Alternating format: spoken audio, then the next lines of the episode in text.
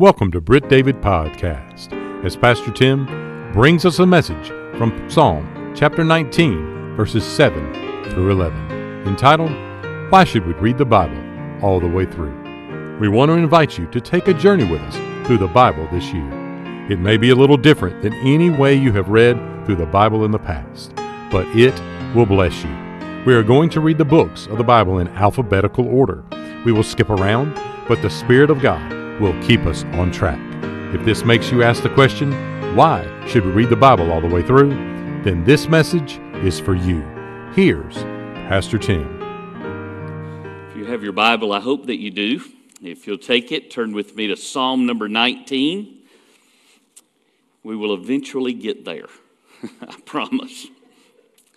I want to talk to you tonight about really trying to answer the question why should we read the Bible all the way through? If that's what we've been talking about doing and starting that today, why should we bother to do that? According to the American Bible Society, nine out of 10, or almost nine out of 10, American households have a Bible in them. It's about 87%. And of those that have Bibles, the average number of Bibles in that home is three.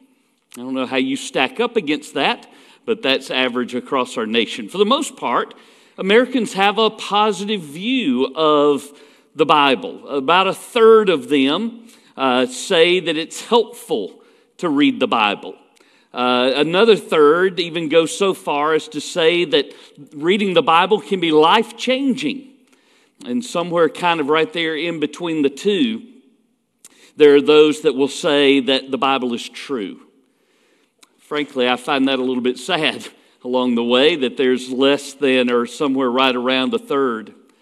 About half of Americans say that reading the Bible is good for morality. So we know then that we ought to read it, right? I mean, it's good for society, it's good for me, it's good for our church, it's good for everybody. But really, when it comes down to it, even though 90% of Americans have at least read one verse out of the Bible, less than 20% have read all of it. And less than half of those, about 9%, have read it all more than once. I've been, um, I've been really encouraged, especially over these last uh, few months. Dot Haldren has kept me abreast of her Bible reading by text. She's been, she's been telling me all these things. So uh, earlier, earlier this month, she said, I'm in Revelation. Do you think I'm going to make it? I said, I think you're going to make it. And uh, so yesterday I got a text from her and she said, I made it. And said this was number 47 of times that she's read through her Bible. I got a feeling that that has helped her along the way. I believe that it will help you. So this year, we're challenging you to read your Bible all the way through. Now, I know that there are different plans. Sometimes people just like to start in Genesis and take off and read all the way through it. Sometimes uh, we read a little bit of Old Testament, or a little bit of New Testament each day. Uh, whatever the plan is, uh, I've gone through several of those throughout the years. Uh, this is just one that we just kind of made up, you know?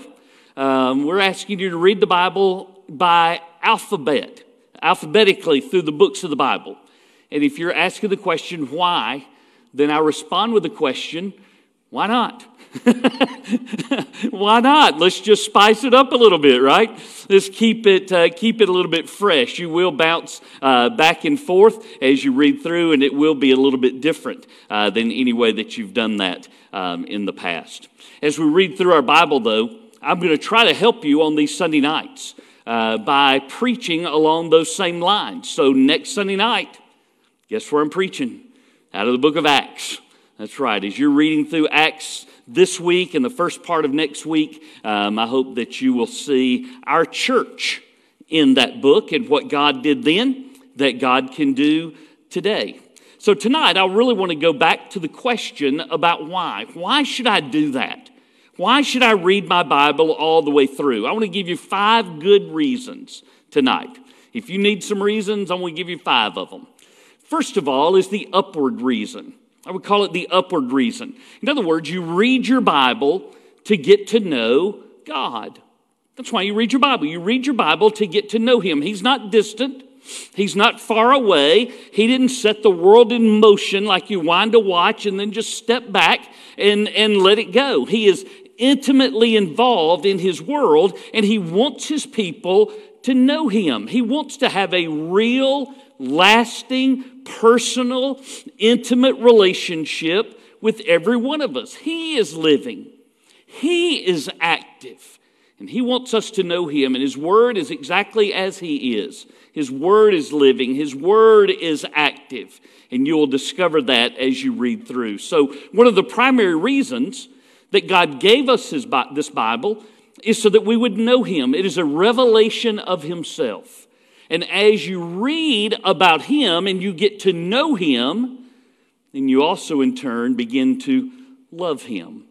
Some people have described the Bible as a letter, specifically a love letter that comes from God to you. And in that, He tells you how you can get to know Him better and the things that He wants to do for you.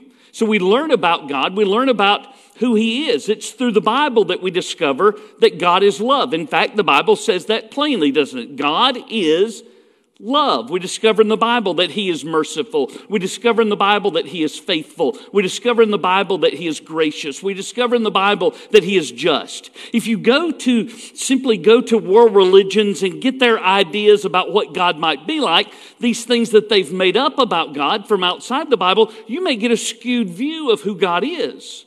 But God has given a revelation of Himself to you so that when you read the Bible, when you study the Bible, that you will get to know him. We don't do that simply to try to earn his favor, but really to fall in love with him. Adrian Rogers said this. He said, You cannot love someone that you do not know, and you cannot know someone that you don't spend quality time with. To know him is to love him. To love him is to trust him. To trust Him is to obey Him, and to obey Him is to be blessed. And it begins with a quality quiet time, a daily communication with the Lord. Now, in your in your brochure, if you're going to follow that thing along, you're going to find that really there's six days out of the week that I've given you some reading in there. They're not dated, so it's not like, oh, I missed January 1st.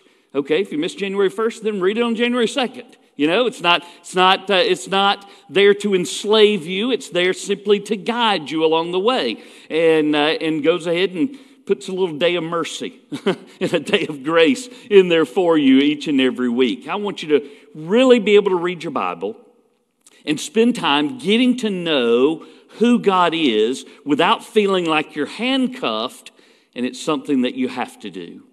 I think one of the primary reasons why you should read your Bible all the way through is the upward reason. But there's also an inward reason. An inward reason. Not only do you read the Bible to get to know God, you read the Bible so that you really know yourself. You really begin to know who you are. See, the Bible takes a great big light and shines it on who God is, but also then turns and points the mirror right toward us. In fact, James said it that way. He said, It's like looking in a mirror as you read through God's Word. Now, the world is going to give us, you know, I would say millions. I don't know. They're going to give us so many different ways, paths toward knowing God, paths toward finding happiness in this world. The reality is, is that God has given that to us. That Bible that you hold in your hand is not some old dead textbook. It is not even on the other end of that, it's not some ever evolving cultural mandate. The Bible is God's Word. In fact, this is what the Bible says about it Hebrews chapter 4 and verse number 12. For the Word of God is living and powerful and sharper than any two edged sword, piercing even to the division of soul and spirit and of joints and marrow, and is a discerner of the thoughts and intents of the heart.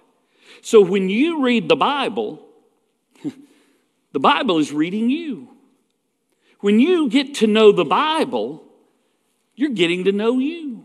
When you get to know God, you're getting to see yourself in the light of who He is. in a sense. The Bible says that it cuts us, it cuts us down to the very heart. It shows what our thoughts are, what our intentions are, what our motivations are, what our desires are.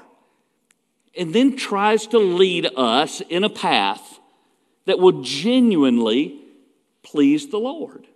Listen, if you will lead a life that pleases God, then you will lead a life that pleases you. There are too many people who say, Well, I, you know, I don't really want to become a Christian and follow after the Lord because, after all, there are other things, there are other fun things that I want to do in this world. There's nothing that's going to give you pleasure like knowing God and following after Him. It's in your Bible that you learn a number of things about yourself. We talked about one of them this morning. You know, we, we learn that we are sinners, right? We, we learn from the Bible that we are created by God. We learn from the Bible that we are loved by God. We, we learn from the Bible that Jesus came to rescue us from our sins. We discover in the Bible that true happiness comes by, by following God in, in obedience to Him, that obedience is the real key towards happiness. We discover in the Bible that our lives should be spent following after Him and attempting to be like Him. So the Bible tells us who God is, but it also tells us who we are, even our rotten little sinner selves, and how we can be made right with God. There's some people that think that in order to be saved that they need to do some good works. You know, we talked about this a little bit in Sunday school this morning. That maybe it's because of good works that you do. If maybe you pile on the good works, that maybe that will be enough. And it's not. There's another, there's another group, and especially those that you find in the Old Testament that Paul and Peter confronts that say that, that you had to have some secret knowledge, you had to have some special knowledge, and if you could get that, then you could be saved and you could go to heaven. The Bible has a way of cutting through all of that and just getting down to the crystal clear picture of how Jesus saves sinners. You can get bogged down in theological talk with those people that come up to your house and want to give you literature, or who ride their bicycle up to you, or who confront you wherever you are. The reality is, is if you will stick with the Bible, then you'll know Him and you'll know you. And you'll know that He sent Jesus to save you and that that's the only way. It's in the Bible that we learn neither is there salvation in any other. For there's none other name under heaven given among men whereby we must be saved. And then from your Sunday school lesson today, we learned this verse. We learned it as children, but where did we learn it from? We learned it from the Bible. For God so loved the world that he gave his only begotten Son, that whosoever believeth in him should not perish, but have everlasting life. It's in the Bible that you learn about Jesus' offer of forgiveness of sins to anyone who will believe. So there's an upward reason that you get to know God, there's an inward reason. You really get to know yourself. And then, thirdly, there's an onward reason. An onward reason. You read the Bible in order to strengthen your faith, in order to press on in your Christian life. Once I place my faith and my trust, I repent of my sins. I place my faith in Christ alone for eternal life. Jesus referred to that as the new birth. I want to tell you something. If you go over to the nursery, you're going to find some, some babies in there sometimes that, boy, they're so cute, you know. I mean, little babies, they're just, they're just cute. All they're wearing is a diaper. They're sucking on their thumb. They're laying in that little crib, you know. They're squirming around. It's just the best ever when they're a baby. but if you see a 30 year old man, dressed in a diaper, sucking his thumb, squirming around in a crib, something's wrong. But for many, 10 years, 20 years, 30 years, maybe more than that, after their new birth, they still remain babies in Jesus. And I want to tell you what I think one of the reasons for that is is that people just simply don't read their Bible and spend time trying to walk with God every single day If you want to strengthen your faith, then you'll take time every single day to spend time with the Lord. It's not enough to just say, Well, I, I just want to go to heaven when I die. There is the matter of lordship. He is Lord. These, these folks, they don't read their Bible. They seldom come to church. They never give. Uh, uh, they, they're just stuck. And I know that you don't want to be that way, or you wouldn't be here tonight. God, I believe, wants you to grow in your faith, just like we see Jesus growing in wisdom and stature and in favor with God and man. The very last thing that Peter writes to us, he says this But grow in the grace and knowledge of our Lord and Savior Jesus Christ. To him be the glory both now and forever. Amen. So, how do you do that?